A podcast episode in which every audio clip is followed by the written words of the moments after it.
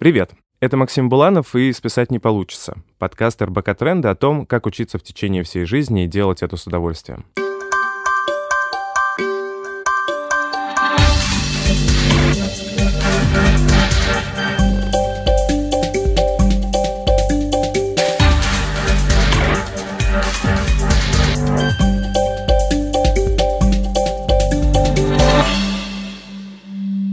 Каждый выпуск мы приглашаем гостей, чтобы разобраться в концепции lifelong learning и поговорить о том, как проектировать свою индивидуальную образовательную программу. В этом выпуске мы говорим о кризисе общего и рассвете индивидуального, а именно о том, как встречается и борется или помогает друг другу общеобразовательная программа школы, университета с индивидуальными потребностями учащихся. Гость этого выпуска — Юра Романов. Он методист кафедры социальных наук новой школы, он преподаватель Московского педагогического государственного университета, а именно работает в Институте истории и политики. Также Юра председатель просветительского проекта «Летняя школа», скажем так. Помню, что было много историй а, с тем, как же называется летняя школа. Думаю, сегодня тоже об этом поговорим. Юра, привет. Доброе утро. По традиции мы начинаем э, подкаст с экспресс-вопроса, где я прошу гостей э, за три минуты сказать, что такое lifelong learning и можешь ли ты а, обозначить причину, почему мы сегодня так активно а, или чаще и чаще слышим об этой концепции? Я думаю, что мы чаще и чаще слышим об этой концепции, потому что она э, больше и больше наступает нам на пятки. Точнее, не она, конечно, а вот проявление этой необходимости, что никак не получается устроиться на всю жизнь в каком-нибудь уютном уголочке, особенно если ты что-то от жизни хочешь, а приходится менять, приходится находить новые профессии, приходится э, выходить из зоны комфорта и, соответственно, чему-то учиться. Так а что такое lifelong learning? А, для меня, в первую очередь, это а, та самая необходимость э, находить себе новые, новые места, где ты можешь научиться чему-то тому, что тебе а, нужно для жизни если говорить от человека. Если говорить о системе образования, то это, собственно, создание вот этих вот самых мест, создание программ, которые учат не для того, чтобы получить корочку о повышении квалификации или там что-нибудь в этом духе, а для того, чтобы реально приобрести какой-то, ну, точнее, слушатели могли приобрести какой-то навык. Окей. Спасибо большое. Это был такой наш разогревочный вопрос, и мне кажется, что нам удалось э, разогреться. Хотел бы сказать тебе спасибо, что ты согласился вообще принять сегодня участие в записи этого выпуска, потому что а, твоя включенность а, в разные области образования кажется мне уникальной. Ты а, работаешь и в школьной системе, да, ты причастен к разработке а, там, программы обучения а, школьников, ты преподаешь в университете и уже даже боюсь представить, сколько лет а, вовлечен в разработку вот этого проекта как летняя школа. То есть ты смотришь на систему образования с совершенно разных а, фокусировок, и мне кажется, что это уникальный опыт, и было бы очень интересно сегодня поговорить именно с тобой о вот этом возможном кризисе, который возникает, во всяком случае, я его вижу, то мы приучены э, к тому, что технологии нас развращают немножко, скажем так, да, мы привыкаем к персонализированной рекламе, мы привыкаем к э, большому количеству сервисов, которые делают эту жизнь для нас очень удобной, но когда вопрос заходит о том, чтобы пойти поучиться, программа учебная как сервис для нас еще пока не случается, или вот-вот начнет случаться. И кажется, что здесь есть какой-то кризис. Э, давай обратимся к твоей университетской стороне. Готов ли ты вообще согласиться, что этот кризис есть, общего и индивидуального? Я думаю, что этот кризис есть, э, что вообще говоря не означает, что нет других кризисов. Например, кризис среди э, тех, кто идет поступать в университет, если говорить вот э, об этой стороне моей жизни, вот, и при этом не понимает, почему он идет именно в этот университет. Потому что ситуация, когда многие абитуриенты идут, в общем, просто по инерции, выбирая себе что-то наименее там, противное, условно говоря, совершенно не представляя, зачем они именно на это направление подготовки поступают. Это, к сожалению, сейчас стандартная история. Вот, и, в общем, об успехе образования здесь, настоящем успехе, говорить довольно тяжело. То есть э, ты говоришь о том, что есть просто кризис индивидуального сначала, да, что человек еще не до конца отвечает для себя на вопрос, а чему я хочу поучиться и зачем я иду куда-то учиться?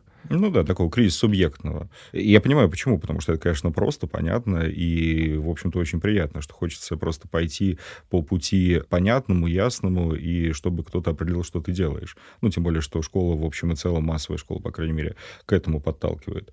Вот. А на входе в университет все-таки, конечно, надо бы определять. Ну, с другой стороны, получается так, что получили высшее образование, потом подумали, куда дальше идти, вот, может быть, поменяли, может быть, в этом тоже есть какой-то бонус. Может быть.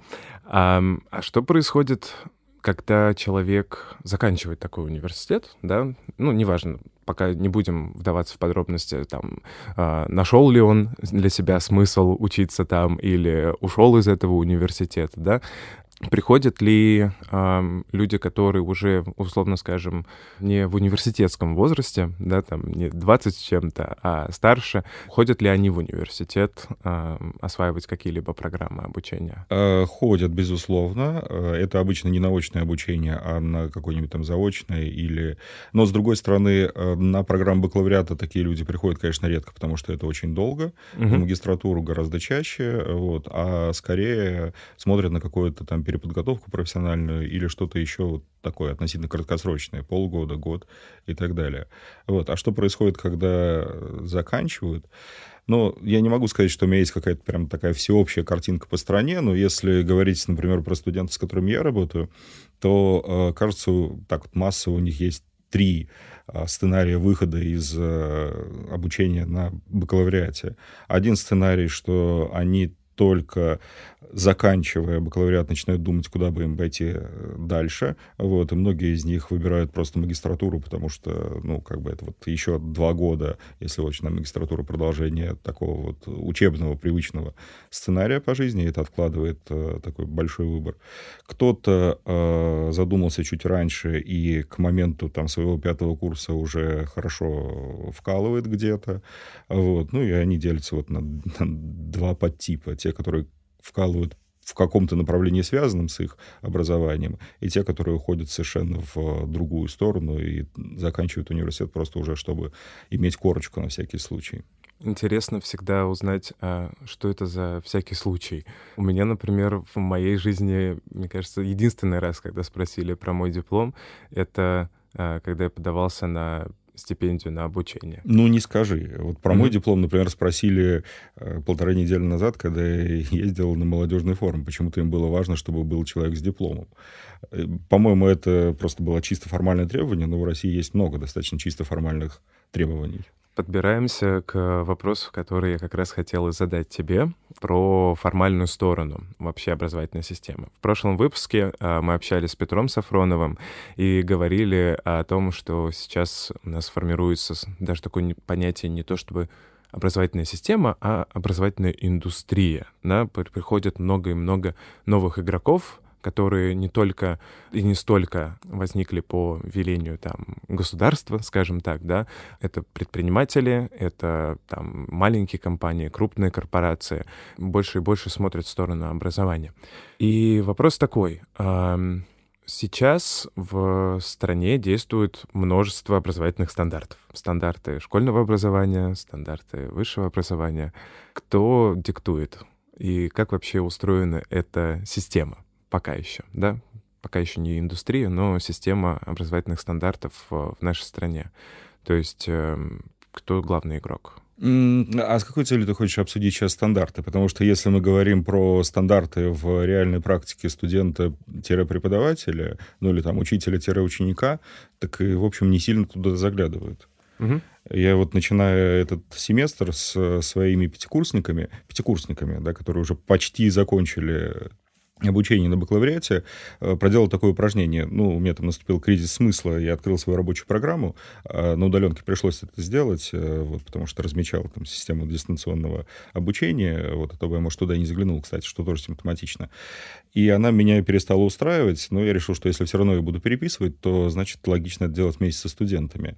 Вот. И у нас первая пара ушла на то, что я им показал выдержку из стандарта, где написано, чему они должны научиться. Угу. Вот. Для них это было было большой новостью. Там же много интересных всяких вещей написано в стандарте и в том, что должно быть на выходе. Но это не живой, к счастью или к сожалению, документ э, для вот такого повседневного обихода. Поэтому э, на него, конечно, ориентируются, составляя учебные планы, э, расписывают эти самые компетенции между дисциплинами в учебном плане. Но боюсь, что это скорее бумажная работа. Поясню, откуда спрашиваю. Мы уже сказали о возможном а, кризисе индивидуального, да, когда а, человек не до конца отвечает, куда и зачем я иду поучиться. Но мне кажется, что есть и кризис общего. И ты его сейчас обозначил, как будто бы, да, что, с одной стороны, есть э, государственные образовательные стандарты, которые разрабатываются умными людьми, специалистами, которые тратят э, очень много своего времени на э, изучение международного опыта, на изучение э, рынка, да, формулируя эти э, компетенции, э, портреты выпускников, да, которые, ну, и эти стандарты помогают в дальнейшем э, администраторам высшей школы складывать вот эти образовательные программы, и в дальнейшем как-то эти образовательные программы, условно скажем, рекламировать абитуриентам, взрослым, которые хотят повысить свою квалификацию, чтобы, возможно, как раз-таки люди, прочитав, чему их будут там учить или с каким резу- образовательным результатом их приведут, люди поняли, что им надо туда пойти. Но я слышу, что это так не работает сейчас на практике что стандарты есть, программы пишутся, как-то э, по ним люди отчитываются и прочее, но вот этот переход от системного языка к человеческому языку, он не случается. Ну, скорее да. Тем более, что образование, среда такая достаточно инертная и очень традиционная. Поэтому, когда учитель или преподаватель, кажется, это несущественно преподает, он больше ориентируется на свою накопленную практику. Причем я даже не уверен, что это плохо. Вот, это в своем роде очень хорошо. И не очень ориентируется на то, что написано в нормативных документах. А когда эти образовательные стандарты разрабатываются, вот э, какова доля вклада практиков в разработку этих стандартов? Мне здесь тяжело сказать за вузовские стандарты. Я близко не наблюдал в процессах разработки. Вот. А если говорить про знаменитые школьные стандарты в ГОСы, то там такая хитрая ситуация. С одной стороны, они очень практичные. У нас, э, на мой взгляд, шикарные в ГОСы, особенно старших школ, ну, пока, по крайней мере, их э, не наполнили э, бесконечным количеством дидактических единиц, вот, которые их, конечно, сделают совсем нерабочими. Но э, при этом вот эта вот шикарность, она э, родилась не совсем, ну, скажем так, она культурно не очень связана, не до конца связана с нашей отечественной почвой. Поэтому э, те идеи, которые там есть, они работающие, но они э, не воспринимаются, не считываются, и в результате, ну, как бы это какая-то чужая практика, которую не сумели укоренить. Я задаю эти вопросы, чтобы понять э, следующее. По идее, э, если мы говорим про человека, учащегося в течение всей жизни, он оказывается вот в, этом, в этой ситуации открытого образовательного пространства, да, или там открытой образовательной среды, где очень много э, ресурсов, э, где очень много возможностей, э, программ, университетов, провайдеров, да, скажем так.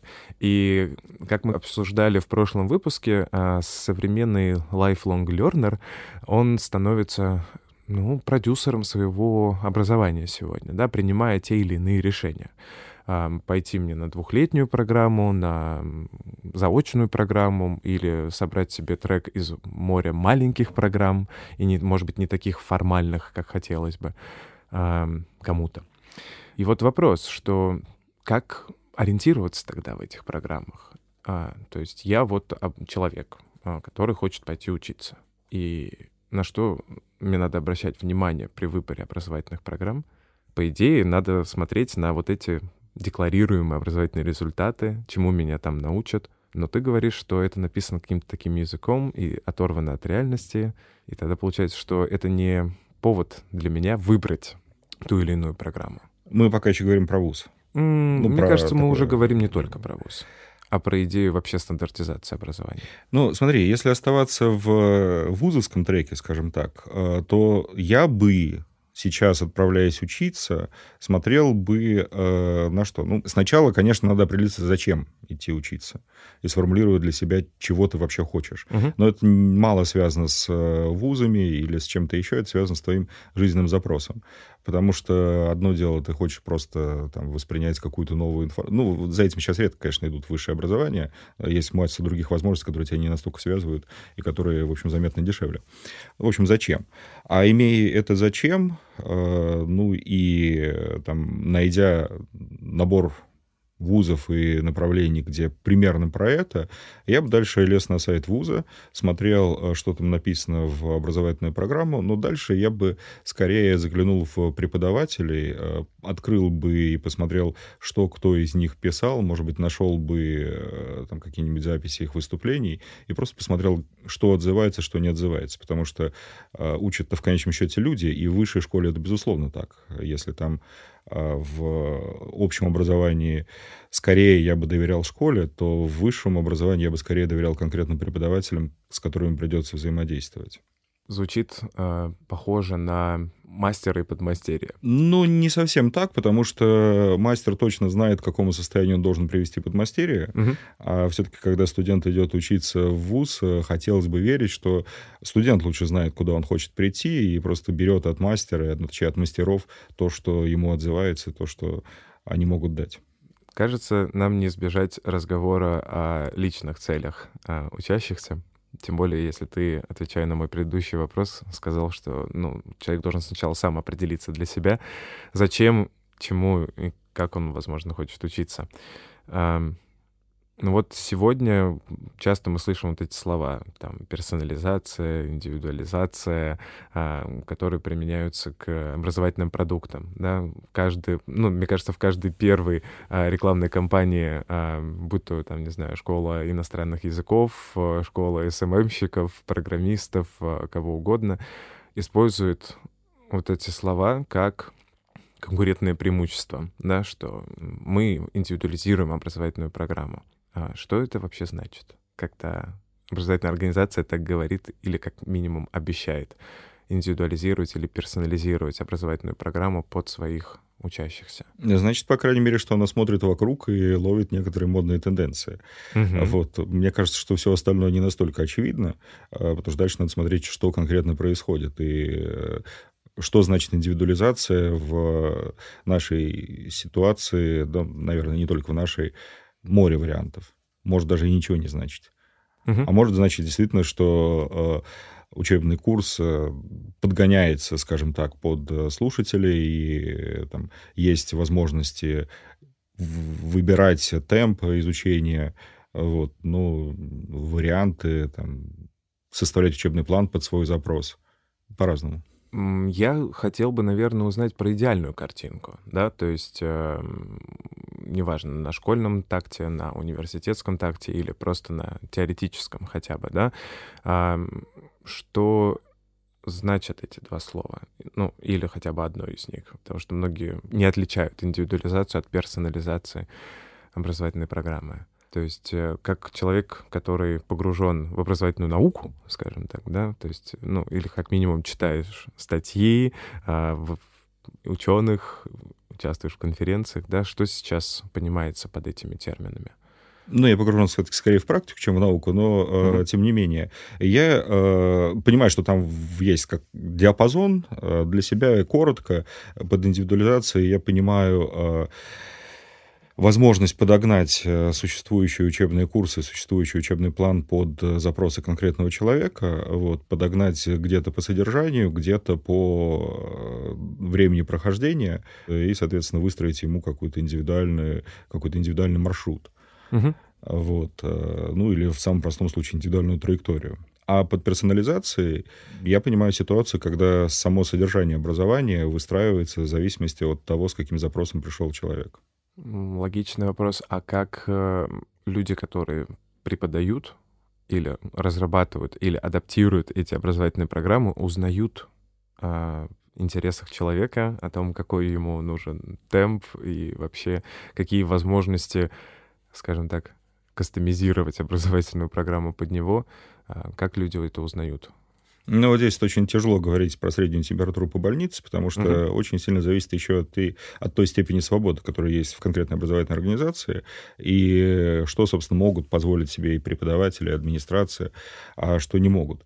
Вот. А, там, если опуститься в общее образование, есть классно-урочная система, которая достаточно жестко задает э, правила, скажем так, школьного общежития. Это такая квадратно-гнездовая история, где есть э, четко определенное время уроков, они повторяются в недельном цикле, есть определенная программа. Главное, что хочешь, не хочешь, э, школьники идут более-менее фронтальным образом, одновременно проходя одно и то же. И отойти от этой системы достаточно тяжело, потому что и нормативная база в основном ориентирована на классно-урочный вариант организации учебного процесса, и традиция говорит про то же самое. Вот. Но, тем не менее, если туда углубляться, то в узком смысле слова классно-урочная система как-то должна сразу двигаться. А, она может двигаться разными путями. И за счет изменения учебного плана, и за счет того, что на уроке используется там, не фронтальная история, а история индивидуальных треков, урок превращается скорее во время, когда ученики и учителя работают над э, темой, а может быть даже над разными темами. Вот. Но, Но просто э, находится в одном пространстве просто находится в одном пространстве, и есть вот эта вот еще погруженность в процесс, чувство локтя, ну, такой коворкинг, да, когда люди вместе работают, и вот этот вместе работают, создают среду, а, которая ну, позволяет дальше продвинуться, ну, и тем более есть кому обратиться, есть с кем посоветоваться, учиться в группе, учиться совместно, это, конечно, гораздо для большинства людей гораздо эффективнее, чем учиться в одиночестве. А, ты в течение нескольких лет занимаешься развитием проекта «Летняя школа», а, который а, выглядит, ну, по отзывам участников, как какой-то супер магическое пространство, да, а, где люди находят и личный смысл в науке, в учебе, где люди могут 24 на 7 ботать, э, заниматься чем-то, да, своими проектами, а, находить э, ориентиры для своего развития, скажем так. Чем летняя школа так нравится людям? Как формат? А, нравится она, я думаю, в первую очередь э, тем, что она как раз отвечает на те запросы, с которыми люди приходят, и очень в этом смысле отзывчива и подвижна. Угу. Вот. Но вообще летняя школа подарила мне такую картинку, которая для меня до сих пор образец того, что в образовании должно происходить, ну, по крайней мере, в образовании со школьниками. Это когда я... Давным-давно дело было. А, что-то такое в половине второго приблизительно ночи двигался по направлению к... Ну, в общем, надеялся поспать, и откуда-то ну, почти буквально из кустов выскочил школьник, с кучей бумажек в руках и сказал, что ему очень-очень-очень надо, чтобы я прямо сейчас посмотрел его анкету, там соцопрос был, с которой он на завтраке хочет э, выйти, чтобы собрать там про что-то, я уже не помню, про что шла речь. Ему это было вот прямо сейчас очень важно, потому что ему нужна была хорошая, а это уже какая-то там третья или четвертая итерация этой анкеты. И ему это было гораздо важнее, чем пойти спать. И это не единичный случай, а прям такое системное явление, что бывает тяжело отправить, э, ну, устроить нашим старшеклассникам отбой, вот это вот среда, в которой что-то точно происходит. Среда, в которой варится, среда, в которой рождается, среда, в которой получается поддержка, ну, вот, вот все, все эти эффекты. Здесь, наверное, стоит оговориться, э, что это э, история, о которой говорит Юра, про школьников, выпрыгивающих из кустов, э, она возможна благодаря тому, что это палаточный лагерь в лесах на берегу Волги, который проходит ежегодно летом, и в среднем за сезон посещает этот проект порядка полутора тысяч человек в возрасте от 14 лет, э, и верхней границы там не существует, мне кажется, да. Бывает, что и 60-летние люди туда приезжают, чтобы поучиться чему-то. И направление э, работы на летней школе — это порядка 30 направлений, от э, какого-то хардкора по программированию, локализации компьютерных игр до театральных практик, педагогических исследований и искусства. Да, и главное, что часть э, вот этих вот направлений, которые называются на летней школе мастерскими, работают со школьниками, а часть работает со студентами, ну и даже с людьми, которые уже давно не студенты. Угу. Тогда вопрос такой же. А что такого делают люди, а, организующие эти мастерские, чтобы их программы, которые они предлагают студентам, школьникам, встречали вот этот личный запрос или отвечали этому личному запросу ребят, которые приезжают туда поучиться? Я думаю, что секрет в том, что э, никто не делает того, что ему не отзывается. Ну, по крайней мере, основной секрет. Как устроена летняя школа? А где-то на рубеже декабря-января начинают приниматься заявки на открытие мастерских. И фактически любая команда, которая отвечает там определенным условиям, может предложить какую-то программу для летней школы. Естественно, предлагают э, при том, что это тоже важно, что летняя школа проект абсолютно беззарплатный, и все бонусы, которые получают и организаторы, и э, преподаватели, это бонусы такие, не финансовые. Ну, не, исключу, не исключены случаи, это часто случается, что кто-то там работу находит по мотивам своего пребывания в летней школе, я, например. Uh-huh. Вот, э, но это не основное, по крайней мере, номинально не основное. А, ну так вот, э, и люди, которые приходят э, не зарабатывать деньги, они приходят с тем, что им важно, предлагают те программы, которые важны. Их вот, как Максим правильно сказал, 30-35 где-то открывается, заявок подается, ну, 50-55 в этом примерно духе. Дальше, когда начинается набор уже участников, с 1 апреля у нас эта э, процедура обычно происходит, первое, что спрашивают у каждого участника, это зачем он идет. Угу. И э, у мастерской там у каждой есть свой набор э, фильтров на вход. Есть общешкольные, но они скорее, есть ли мотивация вообще или ее нет. Есть фильтры мастерской, они гораздо жестче. Но основное как раз понять, зачем участнику нужно туда прийти. И если вдруг ловится, что мотивация непонятна, то, скорее всего, такой участник просто до школы не доедет. Дальше на следующем ходе э, очень часто, угу. когда уже начинается летняя школа, э, идет позиционирование в том духе, что мы с вами вместе сюда приехали, это наше пространство, э, мы хотим быть полезны друг другу, мы будем вместе делать вперед, участвуйте. А если есть какая-то идея, что сделать, если есть какая-то инициатива, если хочется даже, ну, это скорее не для школьных мастерских, а для студенческих и так далее, но тем не менее, если хочется предложить и провести какое-то занятие, ну, пожалуйста найдем для этого время, и любая инициатива, если она нашла ресурсы и слушателей, может быть реализована. То есть а, если относиться вот к категории секрета, да, а, с которой мы начали, то секретом может быть как раз-таки вот этот вопрос, который задается а, людям на входе. Зачем ты сюда пришел? Второй вопрос, чего ты хоть, хотел бы здесь сделать? А третье — это, собственно, отзыв самы, самих организаторов. Окей, мы поняли, зачем ты сюда идешь, это совпадает с нашим интересом, да, то есть мы готовы поработать с этим твоим зачем. И когда участники говорят, что они именно хотят поделать, там какой-то проект, а, чему-то поучиться, ответить для себя на какие-то вопросы, организаторы учитывают это и как-то, возможно, меняют там учебные программы под это, под этот запрос, да? Или даже они сами меняются как бы угу. сами. А что тогда является стандартом качества в, так, в такого рода неформальном проекте?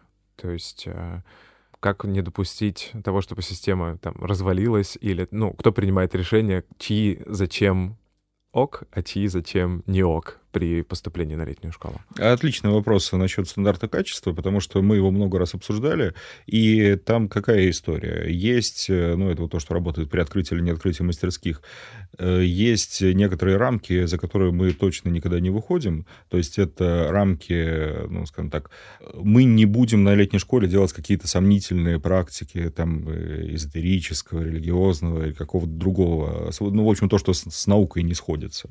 Вот, это одна одна рамка, мы там не пойдем в политику или что-то такое, другая рамка, ну, это скорее внешние вещи.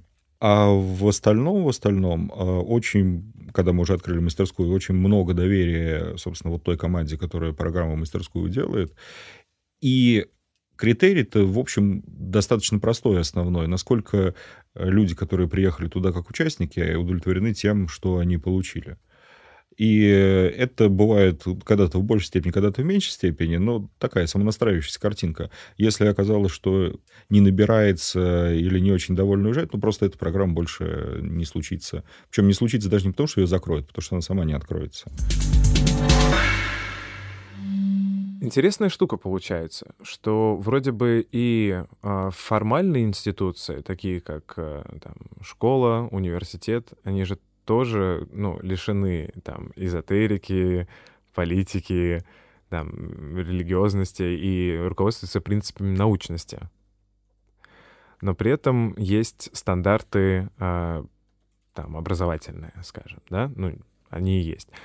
То получается, что в неформальном образовательном проекте вы не ориентируетесь на образовательные стандарты, но ориентируетесь на личную волю, скажем, преподавателей, э, организаторов мастерских и самих участников, и это работает гораздо эффективнее, чем ориентация на образовательные стандарты в институциях. Причем вот сейчас, э, пока ты говоришь, кручу в голове, э, вспоминаю стандарты образовательные, угу. примеряю их на э, среду и то, что происходит на летней школе, и понимаю, что в принципе при, не, при необходимости и при желании э, можно довольно легко подвести одно к другому, и там нету противоречия. Угу. Э, по крайней мере, вот в части того, чему школа учит.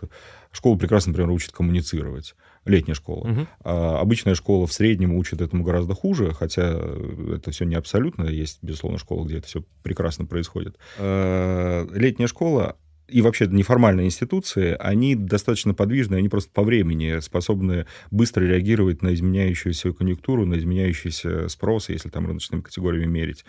Вот. А время, которое требуется для того, чтобы поменять что-то в формальном образовании, оно измеряется годами. И это неизбежная практически вещь. Даже если программа короткая, относительно магистрская, все равно там пятилетний где-то цикл от замысла до того момента, когда происходит выпуск. Вот. А в условиях летней школы этот цикл занимает э, меньше года, и, соответственно, э, есть возможность отозваться на потребности достаточно быстро. Угу, то есть она более гибкая, такой получается, да, да и... и реагирует быстрее. Возвращаясь к вопросу «зачем?», да, а что обычно помогает а, учащемуся человеку ответить на этот вопрос? То есть э, как услышать свой, наверное, внутрь, внутренний голос, да, и ответить для себя на вопрос, зачем мне куда-то сейчас идти учиться и э, осваивать какие-то программы. Слушай, а если говорить про идеальную картину мира, то, конечно, им хорошо бы, чтобы помогала их практика школьного обучения. Это мало где можно найти, но вот э, в идеальной картине мира человек, который заканчивает школу, должен был бы уже несколько раз иметь э, практику ответственного выбора. Угу. Ну и, собственно, вот когда мы открывали новую школу, это было одним из принципов, который, который был заложен, что начиная с э, выбора на какую экскурсию поехать в начальной школе. Э, с пятого класса начинается уже возможность выбрать э, там один из курсов пока в учебном программе. С восьмого, с девятого э, есть возможность большего выбора с степенью углубленности в предмет, а в десятом классе вообще действительно ученик сам, ну там, советуясь с родителями, советуясь с учителями, формирует свой учебный план и какие-то предметы изучает, какие-то предметы не изучает, а какие-то изучает глубже. Ну, в общем, все то, что позволяет позволяет стандарт старшей школы. И тогда, э, получив вот эту вот практику ответственного выбора, за который потом приходится отвечать, и которая как-то определяет его траекторию движения, на выходе из школы он уже просто знает, чего, чего делать. Я думаю, что это навык, который может тренироваться, конечно, не только в образовательной среде школы, а и по жизни. Но Смотря что в семье принято и так далее. Но, да, это навык и это некоторая практика. Но задача-то, в общем, состоит в том, чтобы э, учитель в каком-то смысле стал не нужен, чтобы ученик начал учиться сам. И начал сам понимать, куда ему идти, по крайней мере. Да, а учитель стал бы помощником. И практика самостоятельного выбора — это важная история. Если этого нет ни в школе, ни в семье, э, если там родители и школа определяют за ребенка приблизительно все, то мы получаем вот эту вот нехорошую картинку, когда первый серьезный выбор делается тогда, когда человек заканчивает школу, идет в ВУЗ, но ну, а потом э, то, что получается, когда эти люди приходят в ВУЗ, там, когда-то, когда я был заместителем декана, это, несколько лет назад, это была стандартная история, что первый семестр и примерно 10% поступивших настолько понимают, что они не туда попали, что они выпадают из учебного процесса сразу и, скорее всего, навсегда. Знаешь, мне кажется, что это тоже один из важных шагов в воспитании вот этого навыка выбора, а что-то пробовать. И, к сожалению, приходится слишком много преодолеть препятствий, поступая там на какие-то программы там, вузовские, а, чтобы попробовать, да. А почему, например, университеты не делают какие-то а, пробные занятия, открытые занятия, чтобы человек мог безопасно для себя а, прийти вольнослушателем, не знаю, недельку повариться в университете и принять решение, хочет ли он там учиться или нет? Почему а, мне надо копаться в интернете, смотреть э, лекции преподавателей, читать эти статьи? Я не эксперт в образовании. Ну, я сейчас представляю себя там, да, человеком, который не варится в образовательной сфере, да, то есть э, как бы я принимал решение, да, по твоему совету, посмотрел бы в интернете, что э, пишет сама про себя организация, да, посмотрел бы на людей, которые там преподают, послушал бы их и принимал бы решение. Но было бы круто прийти и попробовать и понять, почему вузы так не делают, такие пробные дни, скажем. Или они делают. Ну, вот так вот, чтобы системно, я примеров, э, наверное, не вспомню, но, может быть, кто-то где-то и делает. Ну, по крайней мере, там дни открытых дверей, э, когда есть какие-то занятия, на которые можно прийти, это не то чтобы редкая история. Uh-huh. Ну, мне кажется сейчас. Я последние несколько лет в этой э, песочнице не очень вращаюсь, но до того это это точно было. Другое дело, насколько те разовые занятия, которые происходят во время Дня открытых дверей и тому подобных мероприятий, это релевантная повседневная практика. Вот. Но здесь, может быть, даже важнее не то, как занятия проходят, сколько то, как вообще атмосфера э, выглядит, э, чувствуется.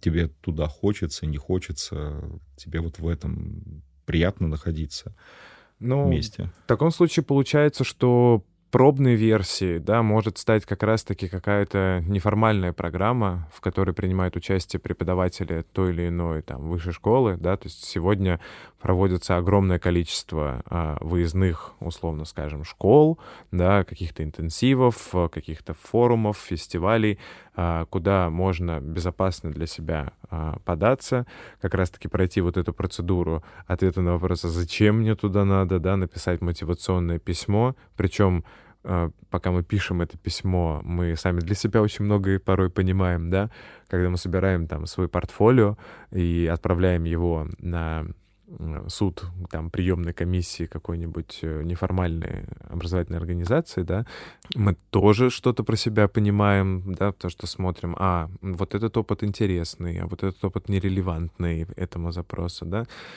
и получается, что одной из возможных стратегий, но сейчас предполагаю, могло бы быть как раз-таки поучаствовать в чем-то неформальном, где преподают такие а, вузовские там, профессора, доценты, кто там, практики, а потом уже а, пообщаться с ними и, может быть, принять решение о том, что хочется пойти в магистратуру, например. Просто хочется э, найти какие-то советы или рекомендации или возможные а, сценарии, как же можно вот э, преодолеть вот этот вот кризис общего, да, когда а, вроде бы и стандарты есть, и работающая система, которая вполне себе конкретным причинам, которые ты обозначил чуть раньше, а, не работает в современных условиях, да, это стандартизированные программы, они не успевают меняться, они не всегда отвечают на запрос человека, да, они не такие поворотливые, скажем. Давай все-таки утвердимся в каком-то мнении, хотя бы для нас двоих, да, здесь сейчас. Есть ли э, на современной карте образования вот этот кризис, о котором мы начинали говорить, э, кризис общего против э, индивидуального?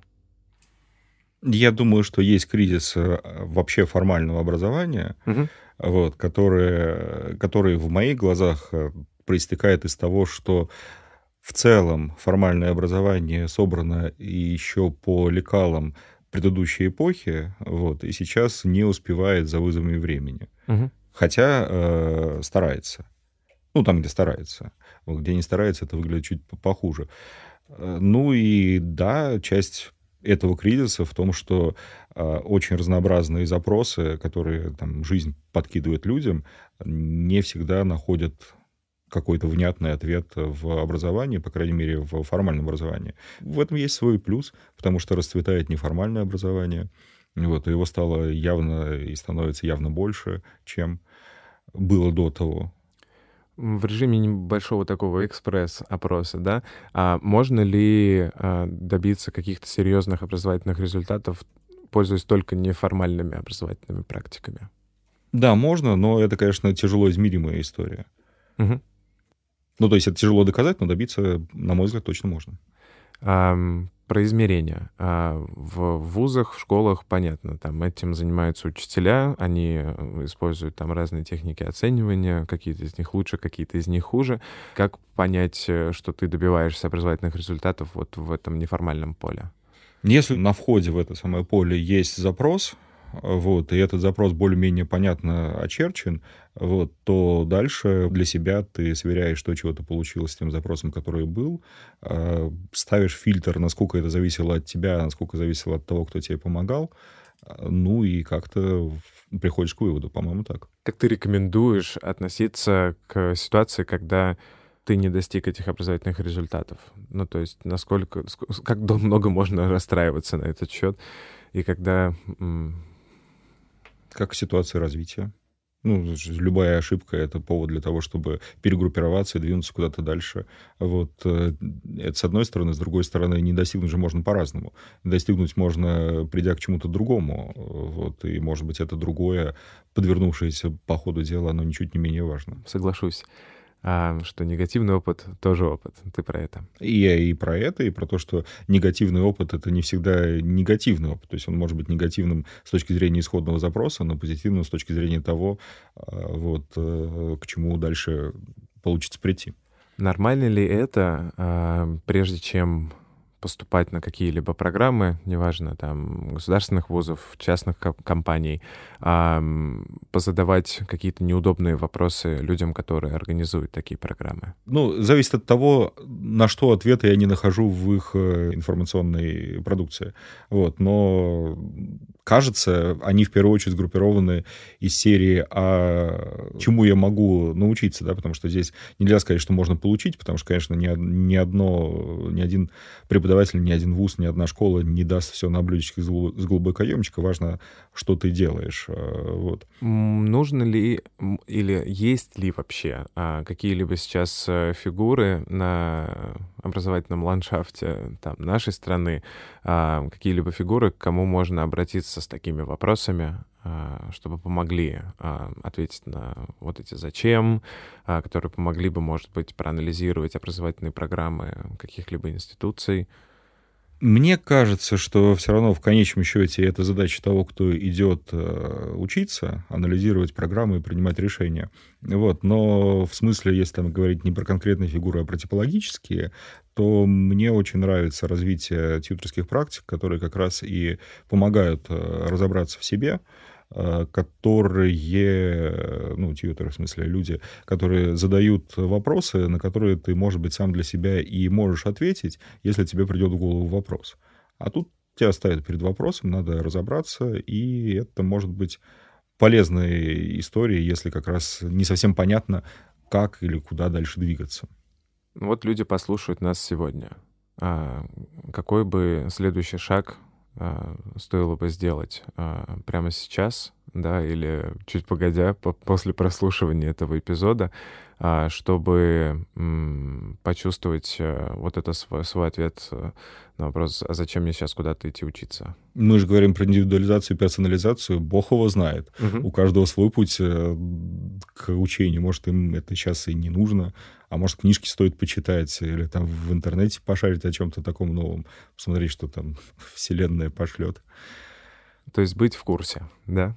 Ну, то есть быть открытым для каких-то, да, прилетающих э, каких-то новых знаний. Юра, Спасибо тебе большое, что пришел сегодня к нам в студию и э, достаточно откровенно поговорил про и про критику высшего образования, да, и про то, что происходит там в школьном образовании. Думаю, что э, нас будут слушать э, не только люди, которые себя осмысляют как э, lifelong learnerами, но и которые будут э, воспитывать своих детей э, как таких учащихся на всю жизнь, да, как мы тут шутили в прошлый раз, пожизненные учащиеся, да.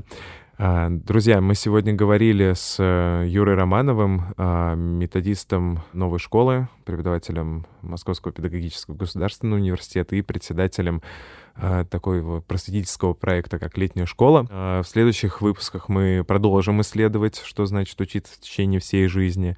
И все-таки думаю, что приблизимся к ответу на вопрос, как это делать с удовольствием. У каждого свой путь в образовании, как мы сегодня поняли, поэтому списать не получится. Но у вас точно получится послушать этот и другие выпуски нашего подкаста и почитать а, полезные материалы в соответствующем разделе на РБК Тренды. Подписывайтесь на нас в Apple Podcasts, в SoundCloud, в CastBox, в Яндекс Музыке или в любом другом приложении, где вы нас слушаете. Ну и до встречи в следующий раз.